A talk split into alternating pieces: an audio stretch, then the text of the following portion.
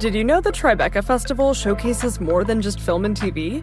Tribeca's audio storytelling program, sponsored by Audible, is happening June 9th to June 13th in NYC. It includes premieres of new indie podcasts, plus exclusive live tapings of popular podcasts like Slow Burn, Criminal with special guest Melissa McCarthy, and Vibe Check with special guest Lena Waithe.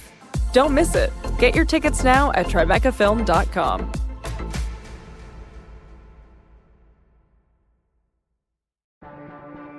Get ready to laugh out loud at the Tribeca Festival, June 5th to June 16th in NYC. Experience hilarious talks, comedy specials, and feel good films with your fan favorite comedians like Hannah Einbinder, Judd Apatow, Neil Patrick Harris, Tig Notaro, and more. You have to be there. Get your tickets now at TribecaFilm.com. I'm very willing to say that the claims made by the many worlds interpretation of quantum mechanics are hard to believe at first blush, but so are the claims of the textbook version of quantum mechanics. And the difference is the many worlds interpretation is well defined. It's rigorously based on equations that have been tested in experiment over and over again.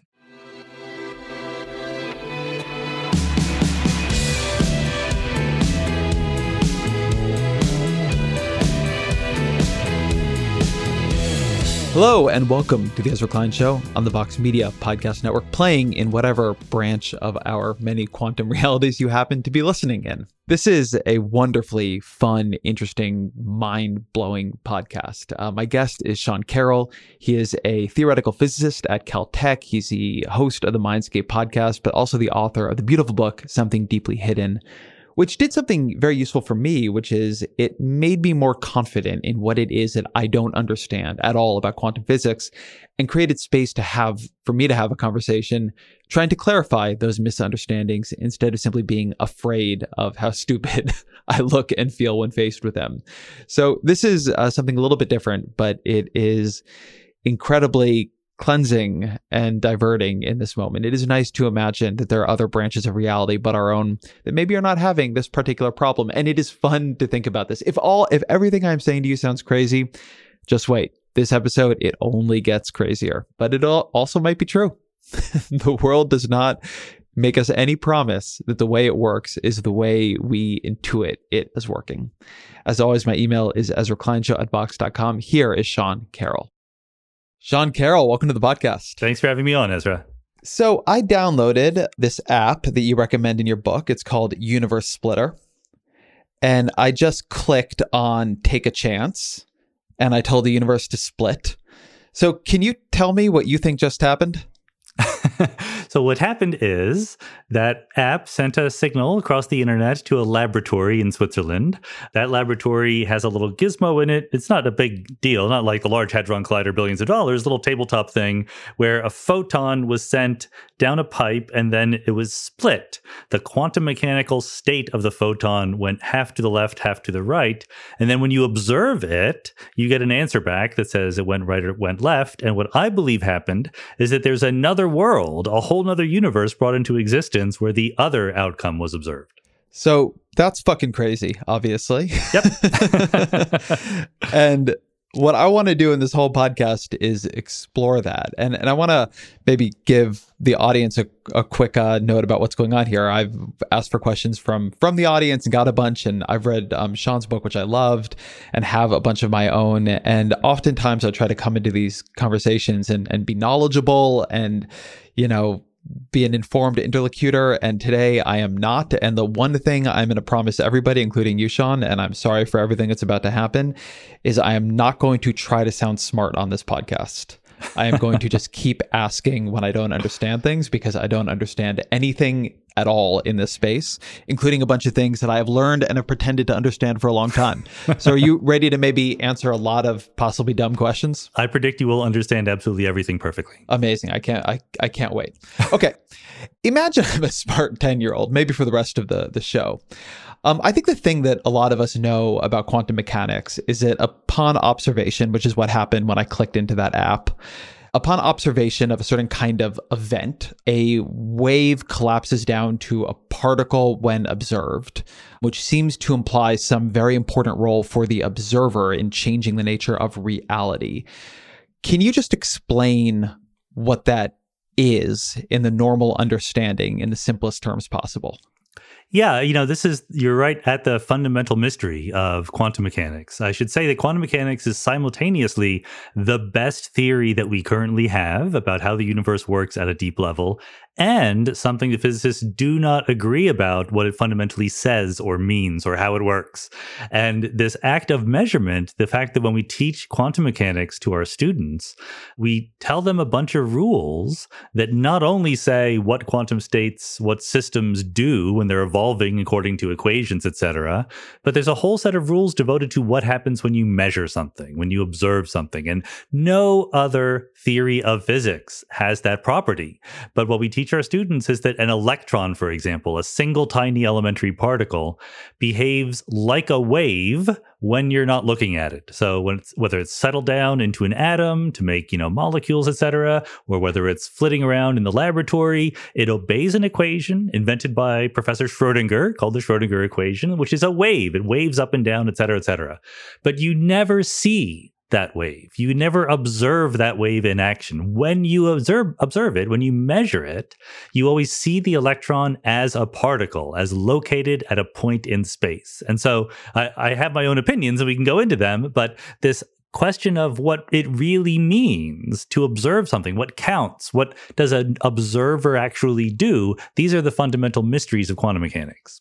Okay, and there's a lot of terminology in here that is confusing, and I'm going to continue asking questions like this. But wave, I think a lot of people believe that we know what a wave means, and I thought I knew what wave meant until uh, I read your book.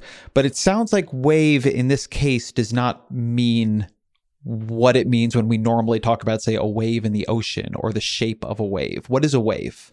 Yeah, so this is just the fault of physicists for not cleaning up their nomenclature many, many years ago. You know, in the 1800s, that was the heyday of waves because Maxwell and Faraday and other people understood electricity and magnetism. And we understood, for example, that light is a wave in the electric and magnetic fields that pervade all of space.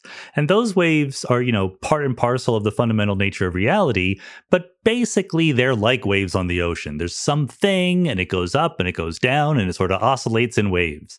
And when quantum mechanics first came along and people started saying, well, these waves of light, people like Max Planck and Albert Einstein, these waves have particle like properties. When you observe them in a certain way, they look like particles. And then other people started saying, well, things that we think are particles, like electrons, have wave like properties as well. And we invented this terminology called the wave function for what it is that represents a quantum mechanical system when you're not measuring it.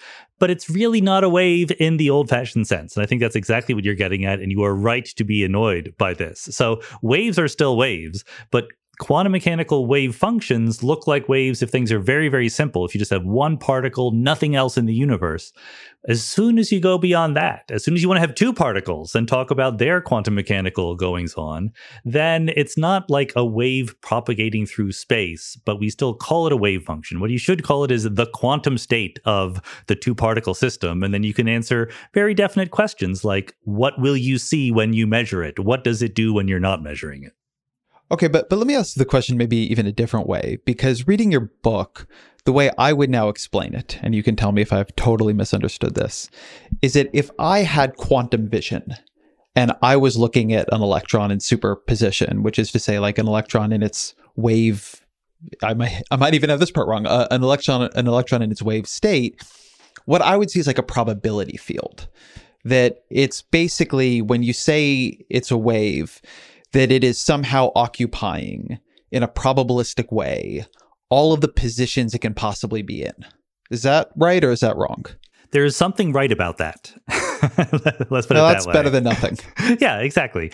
Here, here's the problem. If we never observed quantum mechanical systems, if we never measured them, then the word probability would never come into anything. There would just be a wave function. It would evolve deterministically. It would be almost like classical mechanics in the sense that you just have a wave. Okay, none of those word none none of those words made sense. Um, Okay. what would I see if I could see it? It would be a for one electron. It would be a big cloud. It would be spread out all over. There would be a different value of the wave function of the electron at every point in space. I just want to undo the word probability that appeared in your statement Why? What is wrong with the word probability there? Because the word prob- the probabilities only show up when you observe it. If you're not observing it, it is just a wave. It's very much like a wave on the ocean. The probability comes in because when you observe it, you never see the wave. There's no such thing as quantum vision. But what you see is the electron is located at a particular point, and what the wave told you is the probability that you would observe it at one point rather than another. Got it. Sort of. Okay. Um, so this is where it seems to me like the conversation about quantum mechanics has branched into two things. On the one hand, a lot of people love this idea, and many of us have encountered it in a lot of spiritual literature. Um, Buddhists love all this, right? That there's some Yep. entanglement between conscious observation of the world and what is happening in the world. It, it, it really puts humans at the center of the story in an interesting way, and human consciousness and something non material. And then a lot of physicists like Einstein loathed it. There's a story of Einstein walking with someone and saying, you know, do you really believe the moon exists only when I look at it? So, do you think this is entangled with consciousness? Is this something about me or someone or some observer watching it and taking a measurement? Or is there a misunderstanding there um, to make Einstein happier? No, it has nothing to do with consciousness whatsoever. And uh, at this point, I'm going to start saying things that I think are, I believe are true or with 99% confidence, but other people do disagree with me. But the vast, vast, vast majority of working physicists agree that you don't need to talk about consciousness in any way to make sense of quantum mechanics. We can understand why you might have thought that. The word observation appears in there, but we know now that the observations can be perfectly well done by video cameras or rocks or just photons bouncing around the room. You don't need to talk about consciousness, perception, people, agents, or any of those things. Wait, how can an observation be done by a rock? Well, you know, you kick the rock, it flips over. Now the state of the rock is different. It has a record that you kicked it over. Very much, it's not that different than a camera, right? I mean, there's physical things in the world that can interact with each other. In in my favorite way of thinking about quantum mechanics, an observation is just when a quantum system becomes entangled with the wider world around it. It's entirely physical, has nothing to do with consciousness. And so, in a way, observation, a little bit like wave, it has a somewhat different meaning here. How would you define observation in this context? Because it doesn't, I think, mean what I mean when I say somebody or something made an observation. Yeah, that's right. I mean, we like to use the word measurement in quantum mechanics, but again, we, the meaning of that word slides into a different meaning over time, and we never tell anybody. Again, the specific quantum mechanical meaning of a measurement is when you have a system like an electron that is all fuzzy, right? It has its wave, it's all spread out, and then you bring it into interaction with the rest of the world in such a way that the rest of the world is sensitive to where the electron may have been within that cloud. To me, I would argue it looks like the world splits into many, many copies, and in every one of them, the electron is now located at a place. But the act of doing it was just physics, was just some other physical object bumping into the electron, nothing mystical about it. So, why is the word observation and not like collision? Well, because it took a long time to figure this out. You know, the this is the scandal of the early days of quantum mechanics is that on the one hand, it was an enormously impressive intellectual achievement to put together quantum mechanics over the course of the 19 teens, 1920s. On the other hand, they sort of stopped thinking about it before they were done. and this sort of conventional wisdom hardened where there's observers like you and me who are obeying the rules of classical Newtonian physics. We don't have wave functions. We're not quantum mechanical. We observe things that are quantum mechanical. And there's an interaction between this big classical observer and this tiny quantum system. And then a whole bunch of people, starting in the 1950s especially, and up to the present day, were like, what do you mean by that? Like, I'm made of atoms. How can you say atoms are quantum mechanical and I'm not? That makes no sense. So these days we treat everything quantum mechanically. And it's sort of a regret of history that we use this language of measurement and observation. Okay. I think this is what I'm going to do here, if it's okay with you. What you explained in the book from like exactly this point forward blew my mind a bit. And so what I want to do is try to say to you what I read. Yep. And you can tell me which part I got completely wrong. So as I understand your view on this, which is uh, which goes into the Everettian many worlds view, right? This is how we get back to the universe splitting app. Yeah. What happened here, the mistake, is that we thought that we were these like big classical beings observing a quantum system. Mm-hmm. And that your view, uh, and that of many other physicists, is that we are quantum all the way up. Nothing about us being big makes us classical. And so the mistake is that we like created this distinction. But in reality, what is happening is that the reason the wave becomes a particle is not that anything happened to it in terms of like our observation changing it.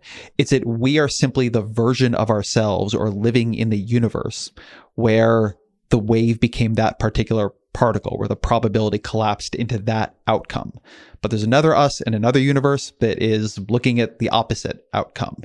Is that basically right? Yeah, that's completely 100% correct. And so the issue here is that like we are not um, I think I said this to you over email, but to to to rip off the old spiritual bumper sticker, like we're not classical beings having a quantum experience we're quantum beings having a classical experience. Yeah, that yeah, that's exactly right. And you know, to be fair, there's a good reason why people were reluctant to think of ourselves as quantum mechanical from the start, which is that if you give yourself a wave function and you ask what happens when I observe the electron, I become entangled with the electron. We can go into what it means to be entangled, but basically the state of me becomes related to the state of the electron in an intimate way.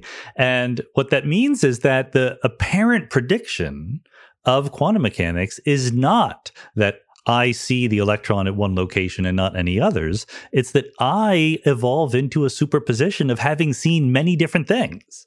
And people would look at that and go, well, but I didn't. I never felt like I was in a superposition of many different things. I, I, always see the electron located somewhere. And it was sort of the intellectual courage of Hugh Everett when he was a graduate student to say, that's because all these different copies of you are separate. You are not the sum of all the copies of people who saw all the electrons in different places. Those are now different people. It's like he used the analogy of an amoeba that splits into two and it has the same memories uh, as the one amoeba that it used to be, but they're now different. They're separate. And it's not adding anything to the formalism of quantum mechanics. It's just taking the formalism of quantum mechanics at face value. So what we've done here is we've replaced one very hard to believe thing that's very unintuitive with another very hard to believe thing that is unintuitive, but mathematically simpler as I understand it, which is the theory as understood before was that somehow the act of observation, for whatever definition we use of observation, was changing reality. And now the theory is that reality isn't changing, it is just branching constantly splitting into parallel realities all of the time. I guess let me ask the question this way How many times a minute under this theory is reality splitting into an infinitesimally different copy of itself? Well, we don't know the exact answer to that, but I'm it is safe to say many, many, many, many, many. One example I like to use is in your body, in the body of a typical human-sized person made of typical chemicals that humans are made out of, a nucleus of an atom decays radioactively about 5,000 times per second which sounds like a lot, but it's really not. There's a lot of atoms in your body. And every one of those decays, if you think, if you just simplify your life and say, well, it could have happened or not happened, Every one of those decays 5,000 times a second splits the universe in two. Either it happened or it didn't. So that's 2 to the power 5,000 branches of the universe just caused by radioactive decays in your body every second. So it's a lot. yeah, I guess no further questions. but but let me just let me just add on because you said it very correctly. I think when you said uh, we replaced one hard to believe thing with another hard to believe thing, I'm very willing to say that the claims made by the many worlds interpretation of quantum mechanics are hard to believe at first blush, but so are the claims of the textbook version of quantum mechanics. And the difference is the many worlds interpretation is well defined. It's rigorously based on equations that have been tested in experiment over and over again. So you can choose to disbelieve the prediction of the equations, which is fine, but you have to change them, right? You have to say, okay, I'm going to mess with the equations of quantum mechanics somehow. And people have done that. There are alternatives to many worlds where they do violence to the fundamental equations of quantum mechanics in order to get rid of the other worlds. Yes. No nobody has ever promised any of us the universe is going to be easy to believe in its full and awesome reality. So I'm going to ask people to stick with us here. There's something um, Pete Holmes, who's a podcaster I like, who likes to say on his podcast, and he's more on like the spiritual um, realm of this stuff, but he's like, wouldn't it be even just fun to think about this? So if it all sounds crazy, maybe just approach the rest of this conversation with a spirit of curiosity and exploration. Um, okay, so the universe is branching an uncountable number of times every second, millisecond, etc. Yeah.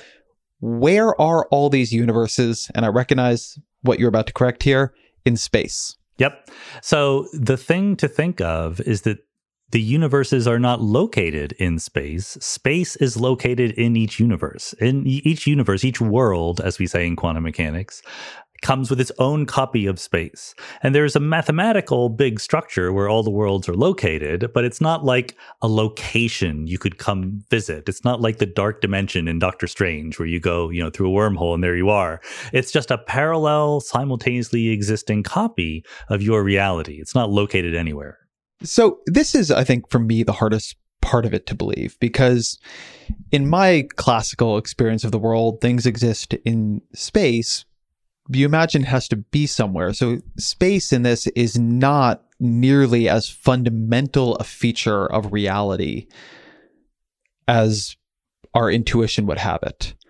Yeah, no, I think that's exactly right. And that's a big deal. And we're still coming to grips with that. I mean, physicists and philosophers for centuries have put space and time also front and center as the the arena on which the world plays out.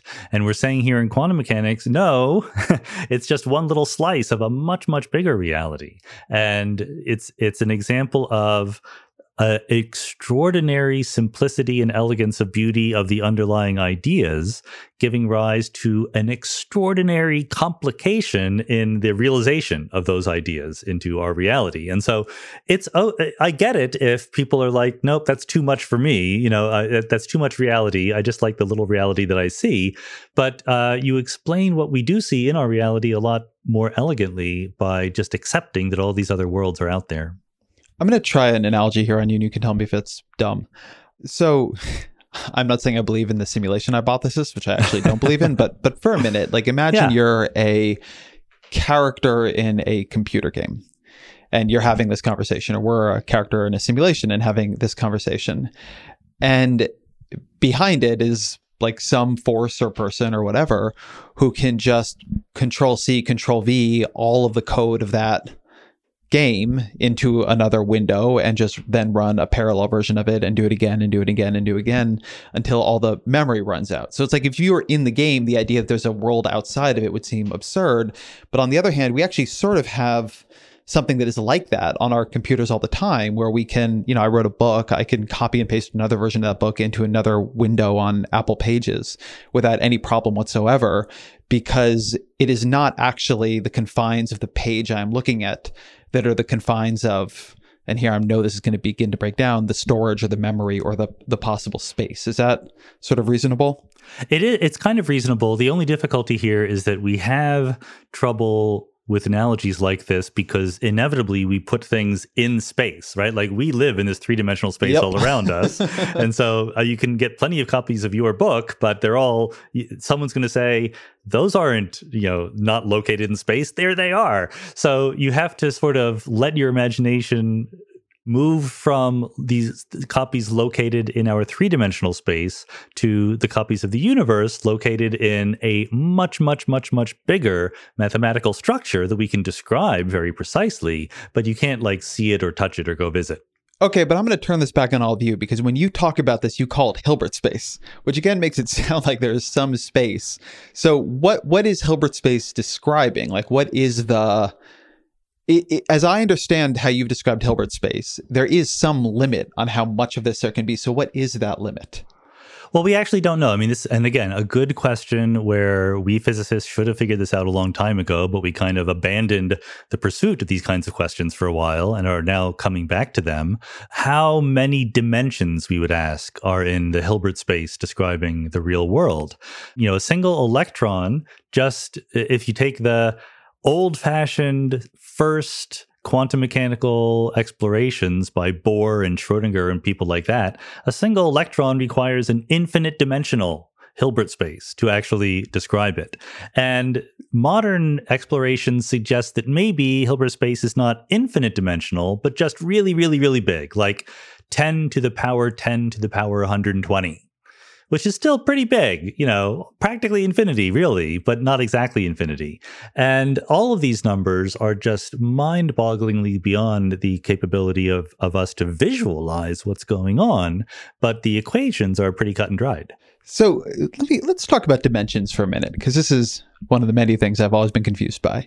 So we have a kind of sense that dimensions describe features of our world up until basically like four, right? So like yeah. one is something and two is depth and three is some right like 2d is like a video game and then 3d is when the game has depth and the 4d is something about time and now yep. you're talking about the possibility of infinite dimensionality so when you begin to go into that are they all describing the addition of some manipulable like force? Or is this some or does does dimension mean something else when you begin talking about the 13th dimension or the 100 millionth dimension yeah, so there's two things going on here. One is that, of course, again, we have abused our words. Both the word space and the word dimension mean slightly different things to a physicist or mathematician than they do to a person on the street. So you are familiar with uh, reasoning beyond just three dimensions. You know, when when people talk about big data, when you have a data set about you know people in the united states and you describe them by gender and age and health and education level and income you can say that's a large dimensional space of how you describe people right? Every different parameter that describes a person is a dimension in that particular space. And so this idea of the dimensions of hilbert space has nothing whatsoever to do with the three dimensions around you up, down, left, right, forward, backward. It is just a mathematical way of talking about how many different possible quantum states of the universe could there be. So that's one thing. The other thing is there is a you know a, an intuition that we should be able to ask what these wave functions or quantum states are made of. like what is the stuff? And then the only answer which is not very satisfying is no no no this is the stuff. This is the stuff out of which everything else is made. There's nothing out of which wave functions are made. The universe is a wave function, and you can't go any deeper than that. It's not made of anything tinier. The point of stuff there seems is another point. I want to say where people trip up, but we're definitely just I trip up. I mean, we are used to like we hear about the conservation of energy. And then, of course, matter seems like there's only so much of it. And so the idea that we are splitting into universes that have an, like exactly this much matter and all this energy seems like it violates both a law of thermodynamics and certainly intuition. So how how is that happening? Yeah, well, certainly intuition. That that is absolutely okay. I think this is the question. You know, where does the energy come from? That I struggle with the most in terms of how to explain it, because mathematically, it's like not even a question. It's just perfectly obvious what is happening. What's happening is there are two different notions of the energy. There's sort of the God's eye view of the energy of the whole set of all the universes. And that is conserved. That is just constant. That is absolutely not changing over time according to the many worlds interpretation. But then there is the energy. Why? Sorry, before you go off of that, why? Like, what am I getting wrong in my intuition that the mathematical God's eye view corrects? Well, because the way that you calculate the well actually let, let me finish the second thing because then i can use it for the first thing the second thing is the view, the energy that you would attribute to stuff from the inside, right? When you are measuring the spin of the electron or whatever, wherever it is, you can attach to that electron a certain energy in terms of its velocity and stuff like that. And then you might think that the energy of the whole shebang is just taking all the energies of the individual universes and adding them together. And that seems to be growing with time, right? As you get more and more universes. But that's not true. They are weighted by a certain factor.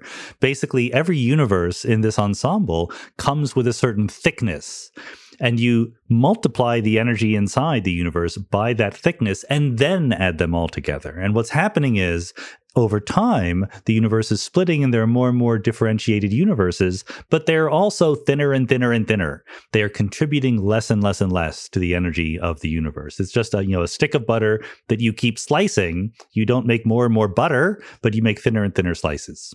And sorry, the thinner is coming from what? Like, what is a stick of butter in this?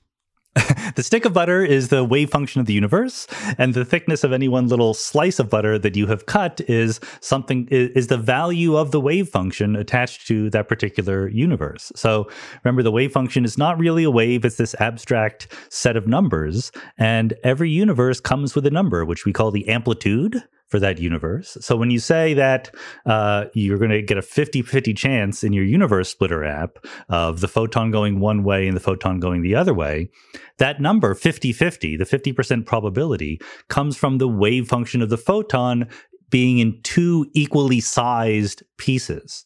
And that size is the amplitude. That size of the wave function of the photon is what gives you the thickness of the world that you're in. So I have a question that I'm not even sure quite sure how to ask on this, which is what it sounds like you're saying there when we talk about the wave function is that there is this equation that describes the universe.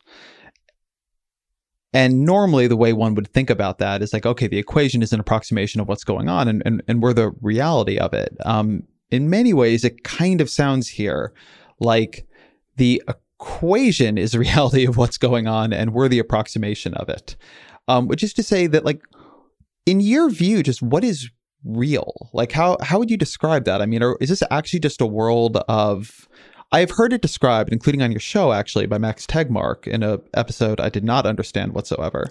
that like possibly the ultimate reality is simply mathematical, and that somehow we are representations of that.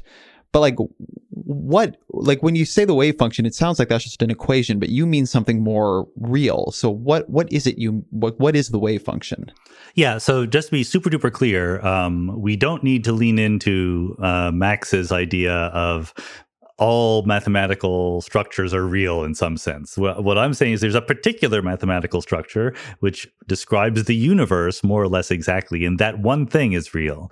And so what I think is real is the universe. And it is described mathematically by this thing we call the wave function that obeys a certain equation. And again, it's this it's it's irresistible to think that we're allowed to ask, well, what is it made of? what is it really? And what I'm saying is, it's the universe. It's it's the nameless. I don't know. There's probably some good Buddhist way of talking about this, but it's the thing about which one should not speak. Wittgenstein would would tell us. It's you can't ask what the universe is made of. It's the universe. What you can do is ask what it does, how it changes over time, what happens when you observe it in different ways, and that's what the formal formalism of quantum mechanics sets you up to do beautifully well. It's funny. There, there's a way in which I think I was afraid to talk about this stuff for a long time because I'd heard so many um, quantum physicists and, and, science people get mad at like spiritual folks for for bastardizing it.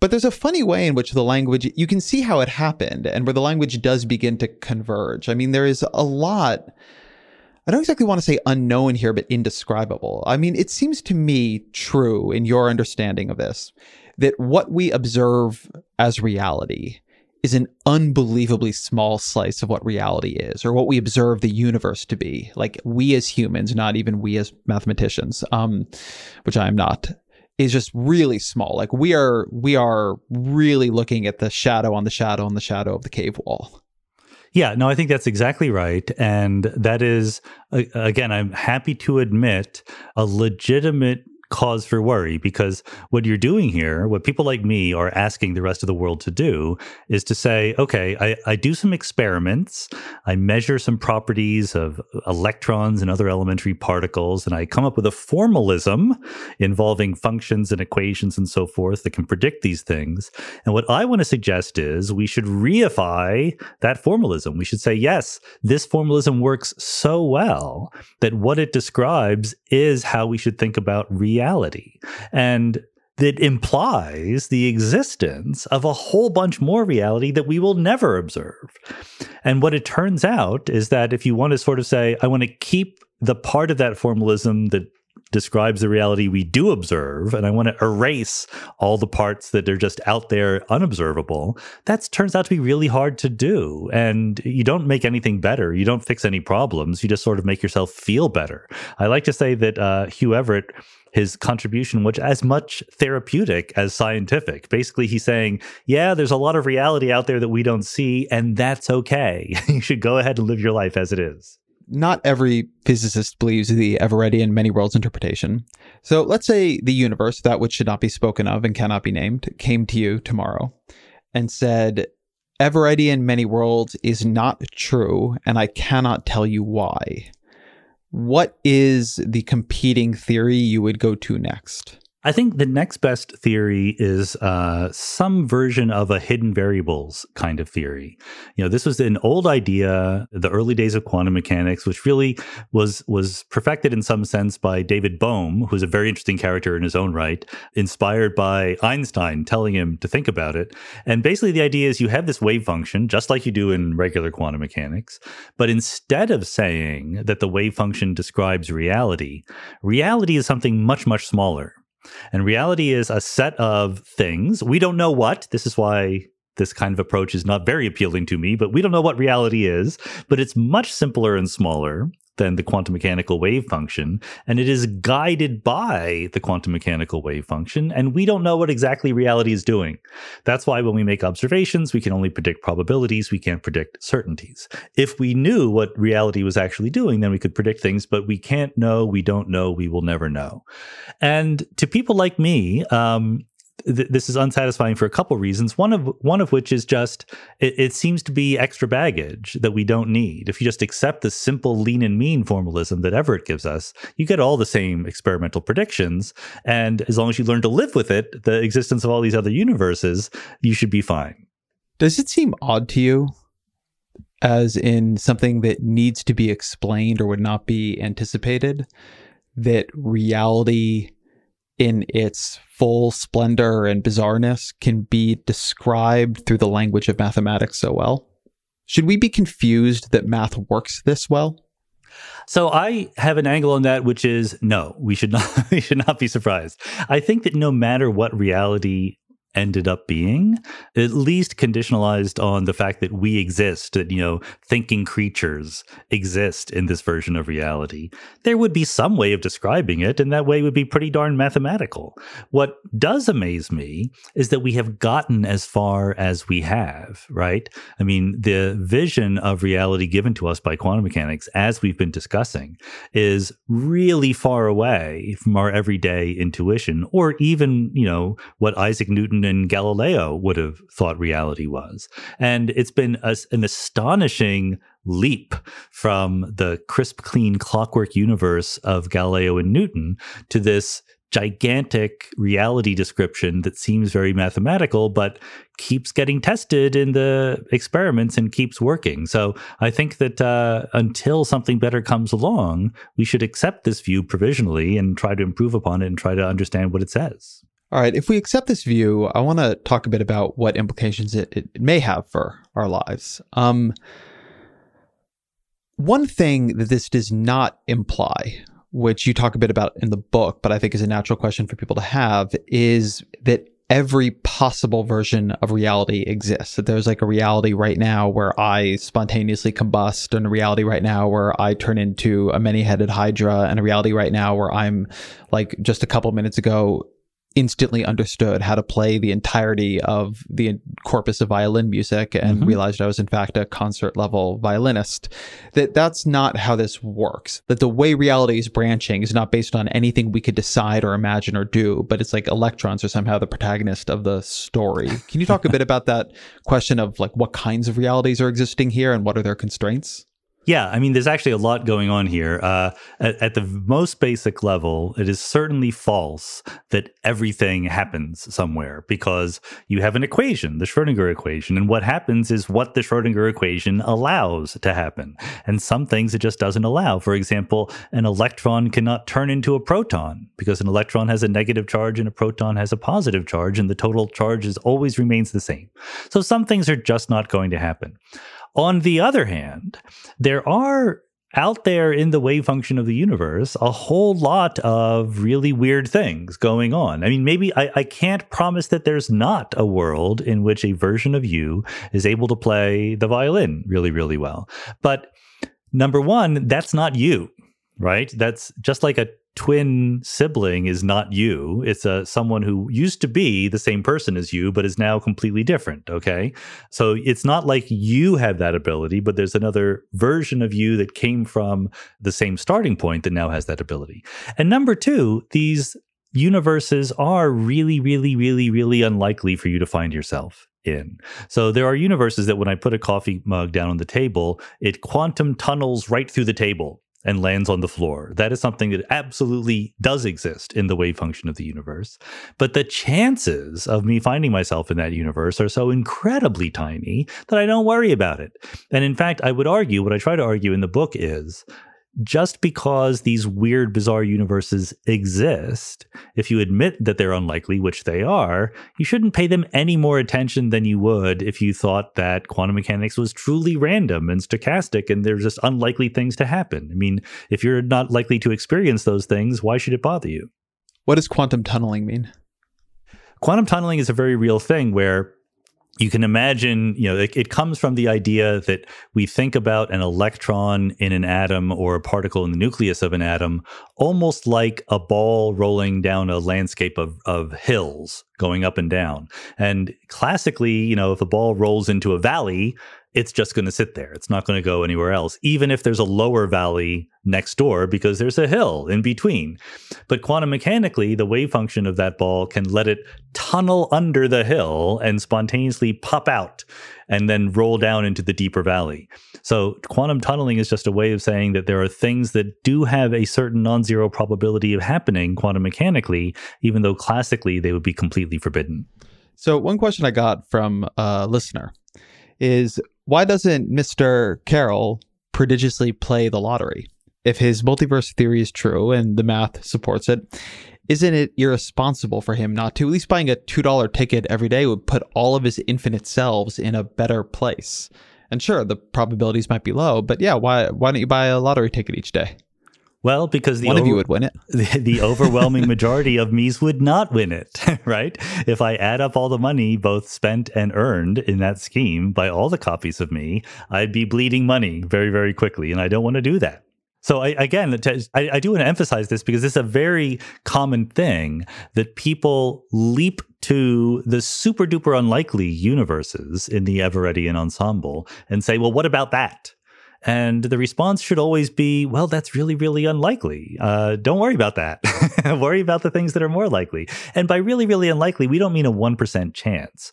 We mean a 1 divided by 1, 1, 1 0, 0, 0, 0, 0 with, uh, you know, 10 to the 10 zeros chance. It's not very likely. So we've mentioned Schrodinger's equation here, which it's pretty cool if this is true to be the guy who came up with the equation that describes all of reality. That's mm. a it's a yeah. neat legacy to hold. but I think what most of us know Schrodinger for is something about a cat. Yes. And I've heard his cat in a box thought experiment a million times. Not only that, but my dad and stepmom bought my son a book for like for like toddlers about Schrodinger's cat.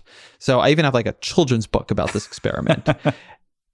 and I don't understand why it is important or famous. So, can you explain what it is about the Schrodinger's cat exper- uh, thought experiment that has made it such a touchstone in these conversations? What am I missing? Yeah, I mean it is a it's a fascinating story. Like the the history of quantum mechanics and these these colorful characters who are involved is just endlessly fascinating. So Schrodinger came up with his equation, and you know he and everyone else was thinking of it as very similarly to the way that people thought of the equations for electromagnetic waves that Maxwell had. He thought that electrons look like particles because his equation would describe a wave that really sort of bunched up just into one location and was zero everywhere else.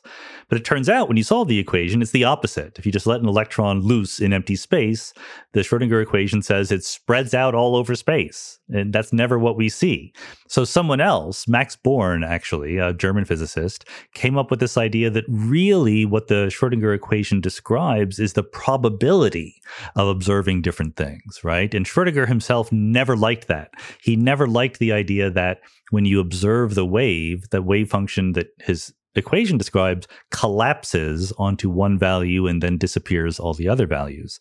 So he came up with this thought experiment in correspondence with Einstein, actually, because neither one of them really liked this idea. And the, the point of it was to take the idea that a tiny quantum system can be in a superposition. So when you say an electron is in a superposition of different possible locations, you're not saying in quantum mechanics the electron is somewhere, but we don't know where. You're saying that it truly is a combination of all these different places at once. So in Schrodinger's thought experiment, he amplifies that uncertainty to a cat, and he picked, you know, he killed the cat. His his daughter said, "I think my father just didn't like cats." So he has this experiment where in a closed box, a cat is in a quantum superposition of being both alive and dead. And in my book, I change it to being asleep and awake. I put sleeping gas in there instead of cyanide because there's no reason to kill the cat. But the point of the experiment was Schrodinger says, what you're telling me is that the state of the cat in the box is neither alive nor dead until I open it and measure it and look at it and observe it. And then suddenly and unpredictably, it collapses and is now only ever 100% alive or 100% dead. Are you crazy? Do you really believe that? And, uh, people, you know, it was it was really just you know an expression of anxiety. The Schrodinger cat thought experiment, and someone who believes in many worlds says, well, yeah, there's a world where the cat's alive and a world where the cat's dead. It's never both at once because the world splits long before it gets to the cat level of things so just to to reflect this back at you, the issue here is that Schrodinger, who I, I, love the idea that you might come up with the ultimate equation of all reality and you don't like it. Yeah. And you're mad at it and you didn't understand what it said in the first place. Um, but so Schrodinger comes up with this experiment and he's making the Einstein, do you really believe the moon isn't there if I'm not yep. looking at it point? He's saying it seems ridiculous to give the observer this much power. Like the cat is either alive or dead in the box and it has nothing to do with what happens when I open the box. Like that's absurd. And your the the Everettian many worlds rebuttal is that yeah, you actually have no role in the box at all. It's just one of you is in the world where the cat is alive and one of you is in the world where the cat is dead. So don't worry about it. It's just uh, it's just a branching issue, not a observer effect issue. That's exactly right. Yeah, the observer has no role to play. It's you know, like I said, could have been a rock, could have been a video camera, but it's it's actually just the air molecules and photons of light in the box with the cat that branches the universe. So what that implies then, if you Schrodinger cat out like our actual lives, that across the branches, like I am alive and dead. Well, it's not you. there are. Th- th- no, it is, is. It is in a sense, though. It's in the same sense that your identical twin is you. Yeah, I mean, but that what you've just hit on there is identical twins are super weird and creepy. no, what I've hit on is worse. What I've hit on is the fact that you now is not the same as you five minutes ago right? These are different things. We we have this convenient story that we tell of the continuity of personal identity over time. And it's convenient because in the world we observe it's a pretty darn good way of talking. And many worlds suggests that we should abandon that at the fundamental level because what happens is one person now evolves into many, many copies just a short while later. And those copies, I would argue, are all different people. They came from the same person, but they're now different people. And we should update our ways of talking to reflect that. But so it's funny because something you emphasize in the book is that some of this language is just for our convenience. So these aren't copies. There's no me that was more fundamental than any of the others. It's just many versions, realities. But yes, in some of these Schrodinger realities, um, the the the entity you would understand as having continuity with prime me, Yep. right from the first moment I was uh, whatever, is gone. So like, uh, Yes. so the thing that I represent in different realities is simultaneously alive and dead. That is correct. Well, it's weird. um, you know, in some sense, look, I mean, I mean, I think we should just try to calibrate our expectations here, right? A few hundred years ago, we didn't have like electricity. you know, we didn't know that there were other stars that, that like the sun, right? You know, we we knew so little, and we've learned so much about the fundamental nature of reality that if we had asked ourselves 500 years ago, what will physics and the story that it tells about the universe be like 500 years hence, we should have said it will be bizarre and counterintuitive and tough to swallow because we there's so much to the world that we don't get used to in our everyday lives and that evolution has not prepared us to think about. You know, our brains are not built for thinking about Hilbert space and wave functions. And so of course it seems weird. If it seemed natural, if someone told you the fundamental nature of reality, you went, "Oh yeah, I guess that makes sense," you would feel cheated. Uh, There's something to that. I, I've said on, on this show and others before that one reason I don't like, for instance, simulation hypotheses is I don't think they're weird enough. Yeah, That exactly. whatever's going on is going to be so much more than like, oh, it's me, but bigger. right. Right. Like I, I'm a computer programmer. It's me, but bigger. Yep. um, that it, it strikes me as sort of obvious. We're going to need to be more creative. Um, let me do the same thing with the double slit experiment. Um, I have read a description of this experiment. I like conservatively estimate two dozen times. And I kind of get it, but don't totally get it. So explain the double slit experiment. Well, the, let me let me first motivate it a little bit. The point is that you might very well think that there is something called where the electron is, and that you should just take the wave function and think of it as a probability distribution. I mean, technically, you take the wave function, you square it to get the probability distribution, but why should you think of the wave function as something real at all? That's that's the point which we're trying to get at the double slit experiment. And so the point is, when you take a, a wave and you send it through a barrier where you've cut two slits in the barrier, if it were just if it were not a wave, it were a set of classical particles. Some of them would go through one slit, some of them would go through the other slit. And so if you detected where the particles were on the other side, you would see two little lines reflecting the two slits the particles could have gone through. If it's a wave that goes through instead, the thing about waves is they can go up and down. And when they go through both slits, they wave on the other side of the slits, and sometimes they constructively interfere. So, two waves coming from each slit will move in the same direction and go higher. Other times, they will destructively interfere. And then a wave that came from one side is tall, but the wave going from the other side is down, and they exactly cancel. And so, to do that, you need to imagine that number one, the wave is real. Number two, it can be positive or negative. So it's not a probability distribution, which can only be positive, right? And so in the double slit, you actually do this experiment and you see an interference pattern on the other side of the two slits. So you see the wave like nature. You see what you'd expect to see if the wave function were a real thing, not just an expression of our ignorance. And then you say, well, you, then you complicate your life because this is what we'd like to do. Uh, you say, well, what if I look to see which slit the electron goes through? What if I put a little camera on the slits and I watch the electrons go through? Because you're telling me the electron is a wave when I'm not looking at it, so I'm not going to look at it. And when you look at it, the interference pattern goes away.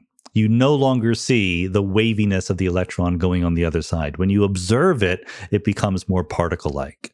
And that's Okay, so uh, hold on. I want to stop you here on this Yeah. because so one thing to note is we're not describing an equation here. We're describing an actual experiment, which is important. So it's a physical thing that that scientists have done, as I understand it. I mean, to be fair, we talked about this experiment because we were sure what the outcome would be long before we did it.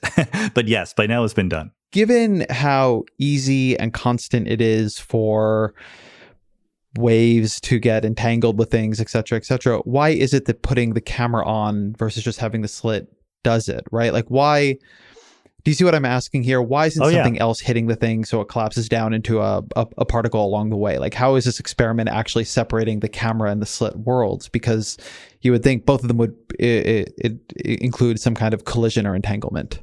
Well, that that's the important difference is that collisions do not necessarily lead to entanglement. So the and this is one of the reasons why the experiment is hard to actually do because they can if you're a sloppy experimenter. Uh, but the point is you just build the slits to be sort of big, massive things which the electron passes through without disturbing. And in that case, the electron's wave function is affected by the slits, but does not become entangled with them. Whereas when you detect it, you specifically go out of your way to become entangled with the electron. You want to say, I saw it go through the left slit or I saw it go through the right slit. So that's that's one of the important things about how many worlds explains the outcome of quantum measurements is that it really is entanglement. The the two wave functions of the electron and the thing observing it become related in a fundamental way. I think this is probably a good time, or maybe long ago would have been a good time to to talk about entanglement. Can you just define entanglement? Yeah, again, this uh, something that came about of the from the same uh, correspondence between Einstein and Schrödinger. Uh, you know, if you think that the electron is like a wave, but it's just a wave where you don't know what where you're going to observe it, right? It's it's telling you the probability of different measurement outcomes. So, okay, but now imagine that you have a nucleus that's going to decay. It's going to break into two pieces. And those two pieces are going to go because of conservation of momentum, they're going to go in opposite directions, right? The nucleus is just sitting there. It has zero velocity. It's not doing anything. So when it decays into two sub pieces, they have to go off back to back, right? But in quantum mechanics, both of these two sub pieces have not a direction, they have a wave function. So both of the little pieces, both the little particles that come out of the nucleus, have wave functions that spread out like in a spherical pattern, right? And so what must be the case is that if you observe the location of one of those particles that came out, instantly you know the direction the other one came out in because you knew they went back to back. You don't know what direction either one of them went in, but you knew they went back to back. And that's entanglement. It's the fact that even though you have two particles which you can separately observe, there's a relationship between them. There's an intimate relationship such that when you observe one of them, you instantly learn about the properties of the other one what is a condition that creates entanglement versus a condition that doesn't? Like you mentioned a minute ago that not all collision would create entanglement. So, like, when does something become entangled? The correct answer, which is completely useless, is when the Schrodinger equation says so. but the point is that you can think of these quantum systems as being in superpositions, right? So a superposition means were I to observe it, there's different answers I could get, like the photon going left and the photon going right. So two systems become entangled when one system interacts with the other in a way that would be different depending on those two different things that were in superposition, right? So when the photon in the beam splitter from your universe splitter app goes either left or right, it's not yet entangled. But then we put particle detectors, we put photon detectors like a camera on the left side and on the right side. And that camera will either observe it on the left or the right. So it matters whether it went left or right. And that's when the entanglement happens. Entanglement is when the two possibilities described by the wave function are treated differently by the thing it's interacting with. I know that this is um, going to be annoying. I still have trouble with the the cameras and their and their role in this because I, I I think I actually probably buy the many worlds interpretation, but it's still I guess it's probably in the way we talk about. It. There's something failing in the language for me. But what in what you just said, it's just hard for me to understand what role the cameras were playing. As I understand it, like you're doing something to the to the wave that may, that forces it to split, but I don't understand really what the camera is. Like if I if the camera just snaps a picture of it, that's enough. Is it actually the snapping of a picture, but a rock could do it too? Like I know we've gone through this, but but I am dumb. No, actually, no, no, no. Uh, there is something important here that we haven't quite touched on, which is that the point of entanglement is you don't have a separate wave function for this electron and that photon and this camera and whatever. There is only one wave function for everything in the universe all at once. And this one wave function can have the property that different sub pieces within it are or are not entangled with each other. Okay. And what that means is that in the real quantum description of the world, whenever we're doing an experiment with like a, you know, looking at a photon going left or right, there's a whole bunch of the world that we're not keeping track of, but that is technically in the wave function of the universe, right? Like literally everything else in the universe is, is part of that wave function. And usually we just ignore it. So in Schrodinger's cat, for example, when I mentioned very briefly, there's particles in the box along with the cat. There the, there's the air that the cat breathes. There are the photons of light that are bouncing around inside the box. Nobody keeps track of those things, but they're there and they can interact with the cat. You know, if the cat's alive or dead, it will be physically in a different location. So some air molecules will or will not bump into it okay, depending on whether the cat's alive or dead. And we call all that stuff, all that extra set of things that we don't keep track of, we call that the environment. And the environment is something that once you become entangled with the environment, that's when the wave function branches. But the point is, a single electron all by itself in an atom does not become entangled with the environment. It's too tiny. Nothing nothing hits it.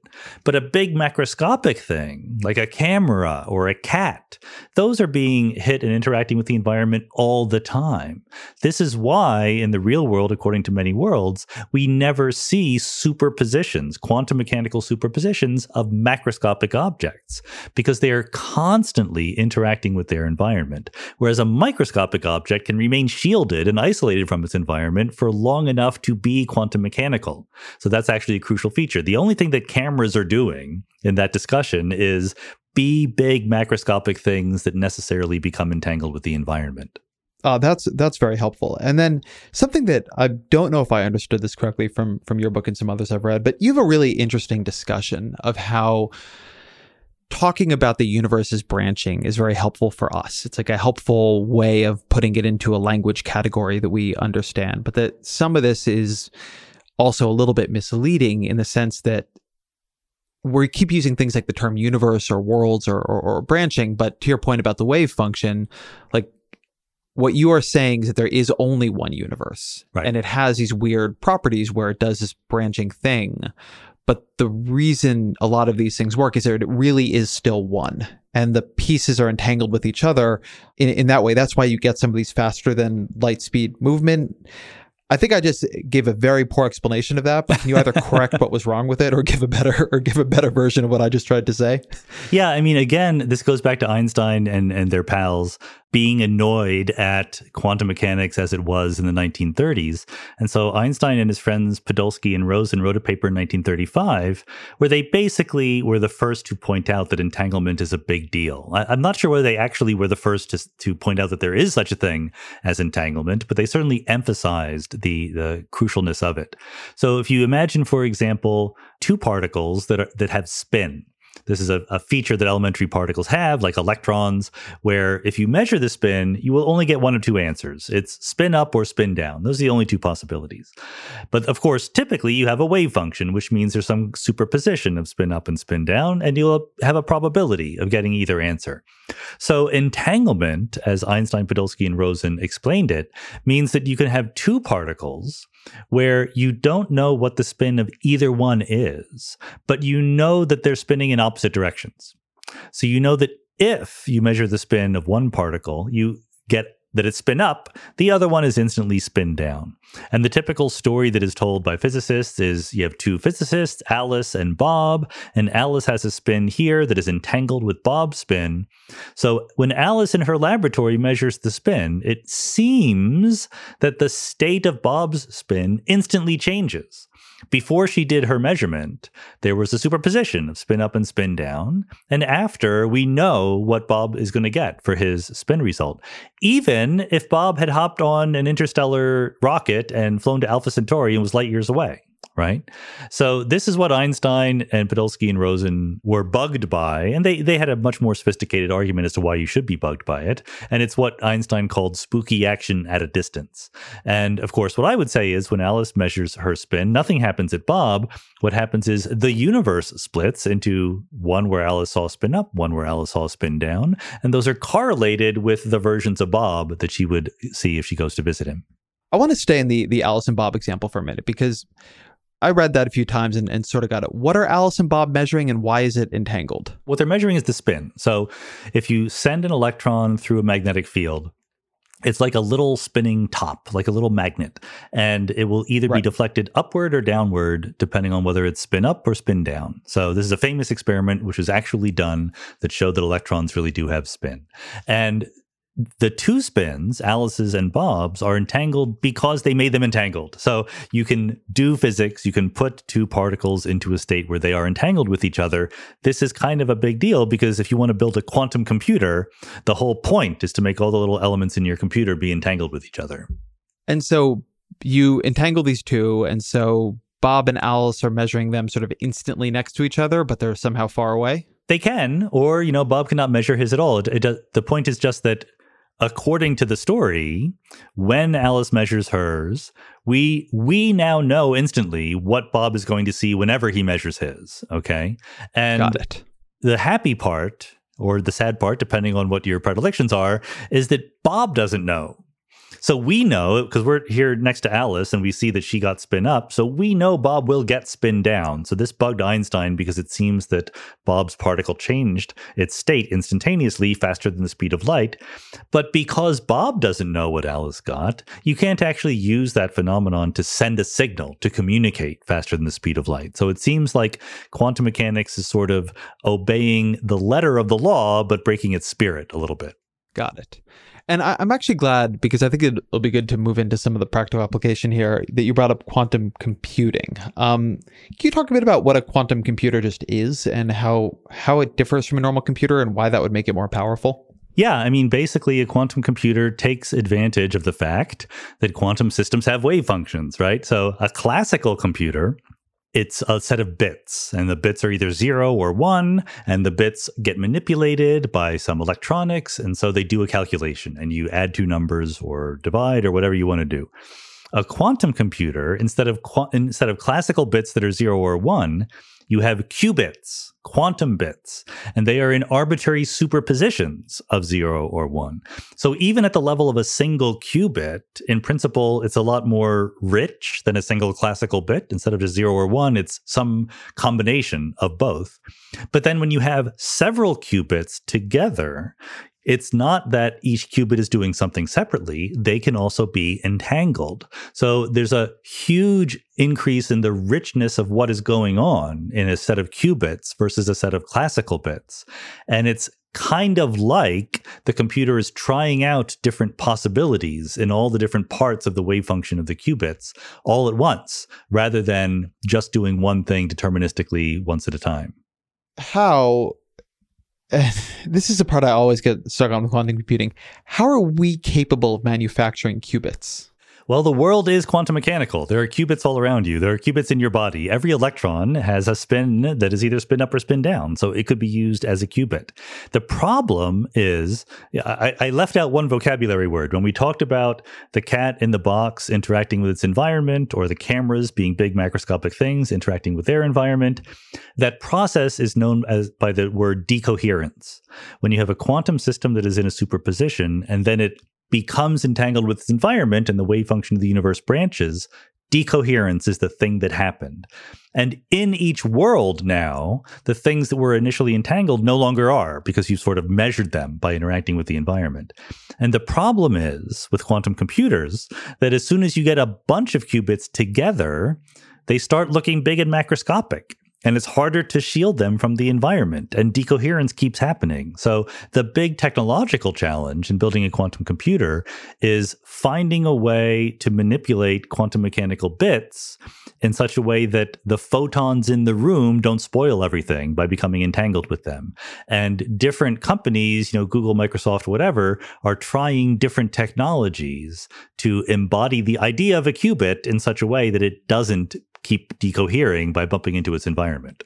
Yeah, but that's exactly what I mean. That it seems to me that it would be extraordinarily hard. And I guess the answer probably is it is extraordinarily hard, which is why we don't have too many of them. But very, very, very hard for us at our existing in the classical version of the universe that we experience, at the very least, to somehow shield a part of it that we are manipulating with enough of these qubits to actually get some real horsepower out of it to keep that held in in quantum state right? I mean to everything we've been speaking about like the my, my sort of glib where quantum beings having a classical experience. We are having a classical experience to shield part of it as quantum for a long period of time such as you have a usable piece of machinery to break every piece of encryption on the planet. It, it just i i know that any the old line any technology sufficiently advanced becomes indistinguishable from magic but this is a real quality of that well, yeah, I mean, you put your finger on it. This is why quantum computing is very, very hard. I mean, it might be surprising if someone tells you that quantum computing is hard because computing happens all around us and the world is quantum mechanical. What's so hard about that? Well, the point is, it's not just computing in some quantum system, but taking advantage of entanglement. And entanglement is a very fragile thing. When two different parts of the universe are entangled, if something else bumps into them, you ruin it. And this is why you need to have, you know, giant refrigerators keeping everything cool so no stray photons land on them. And it's still really difficult. And with every new qubit you add, it becomes even more difficult. And we're not completely 100% sure how useful it's going to be when all this is said and done. I mean, there are some problems that are much easier to solve on a quantum computer than a classical one, but we're not really sure how big that set of problems is. We have some examples that are famous, like factoring big numbers, but maybe it's it's certainly conceivable that the set of problems is is kind of tiny and classical computers are still going to dominate 100 years from now. So something in, in your book and in all books on quantum physics that, that I read is that that it emphasizes is that one reason we know this works is we are not quantum computing but quantum physics and mechanics is that we're using it right now. We use it in GPS and a host of other applications. So you can just pick whichever one you want. But uh, I think to to bring the discussion into sort of a grounded place to to close it, like what is a way that we practically use quantum mechanics such that what sounds like this very kind of abstract discipline is actually something we're using to make not just constant predictions, but to change the way we live our everyday lives. Yeah, I mean, there are examples. I'm not really the best person to talk once you get into the actual applied practical things in life, but you know, lasers and all sorts of um, tiny microscopic uh, electronic components do rely on quantum mechanics. Transistors fundamentally rely on quantum mechanics. But I actually like to point to, rather than a technological use, just the need for quantum mechanics to explain features of the world that we see every day. Like the fact that the sun shines is because of quantum mechanics, because you take protons inside the sun and you fuse them together and emit light. That is ultimately a quantum mechanical phenomenon. The fact that the chair you're sitting on remains solid. To explain that, we need quantum mechanics. Why? Sorry, yeah, it's true. I mean, you you you've seen the picture of the the cartoon of the atom, right, with a little nucleus and there are electrons orbiting around it. That's completely wrong, that picture. I mean, I love it. I use it myself. But if you really had a little solar system that was the atom, those electrons would give off light because they're moving. They're moving up and down. They should radiate and lose the energy and fall into the nucleus. And you can calculate how quickly it should happen. It happens in about a hundred billionth of a second for every atom. And the reason why it doesn't happen is because electrons are not little particles. Electrons are waves, and there's a size, sort of a minimum size wave you can squeeze into the atom. So if it weren't for the fact that electrons are really quantum mechanical, you couldn't build solid material things. That's the importance of quantum mechanics. Wait, wait can I hold on this for a minute? Because I, if I understand it correctly, and 100% I definitely don't. but if I understand correctly, it, it helps with something. You'll sometimes see this it's said right that like the atom is 99% empty space or something like that yep and what you're saying if i understand it is that yeah maybe once everything has collapsed down or decohered it is. But in fact as a as a wave or field it isn't. It's kind of in superposition. Yeah. And that that is true for the physical objects i'm in that somehow they are not they have not all i think it'd be my intuition of this would be that everything I deal with in my life has collapsed down, but you're saying it hasn't, that a lot of things I'm sitting on a bunch of waves. Yeah, no, absolutely. I mean, remember, the collapse happens when you observe something. That is to say, when you interact with it in a way that you become entangled with it. And even then, it, you know, it instantly sort of relaxes back. The electron does not want to be located at one point. It wants to be spread out. So the particular thing that is you is a set of electrons and protons and neutrons with wave functions that are spread out into a relatively low energy configuration. And it, you absolutely need the principles of quantum mechanics to make any sense of that whatsoever and I will I will put a plug here in. I, I started since we're in uh, lockdown. I started a video series that I'm doing on YouTube on the biggest ideas in the universe, where I try to do simple explanations of some of these. And the fact that atoms are not mostly empty space is what I talked about in the last video. They're wave functions, and they have a size. That's what makes the size of the chair the size of you, the size of the atom. Well, we will definitely put a link to that video in in the show notes. Um, let me ask you one other question before we bring this to, to a close, which is what's a or what are a couple planned experiment in physics right now that you think will actually push the boundary of what we understand or will confirm something important that we need to understand? Well, there's a good news, bad news situation there. Uh, the good news is there's lots of experiments being done that are really cool and exciting. Uh, looking at what happens near the event horizons of black holes with the uh, Event Horizon Telescope, looking at the looking at with even higher resolution at the signals from the Big Bang and the cosmic microwave background radiation, uh, looking for new particles at higher energies at particle accelerators, etc. On and on. The bad news is I can't promise or even give you 50 50 odds that any of these are going to bring a specific surprising new result. We're in this very weird situation in physics right now where we have a bunch of theories in gravity, in particle physics, um, in quantum mechanics, in cosmology, and they all work. They all fit the data. We are not faced with these looming large disagreements between theory and observation. But we don't think that the theories are right. With the possible exception to quantum mechanics, we think that all of our other theories are just partially right. You know, they're they're approximations to something that is better. They're internally inconsistent. You know, gravity and quantum mechanics don't fit well together, for example. Particle physics works, but only up to certain energies and not beyond that.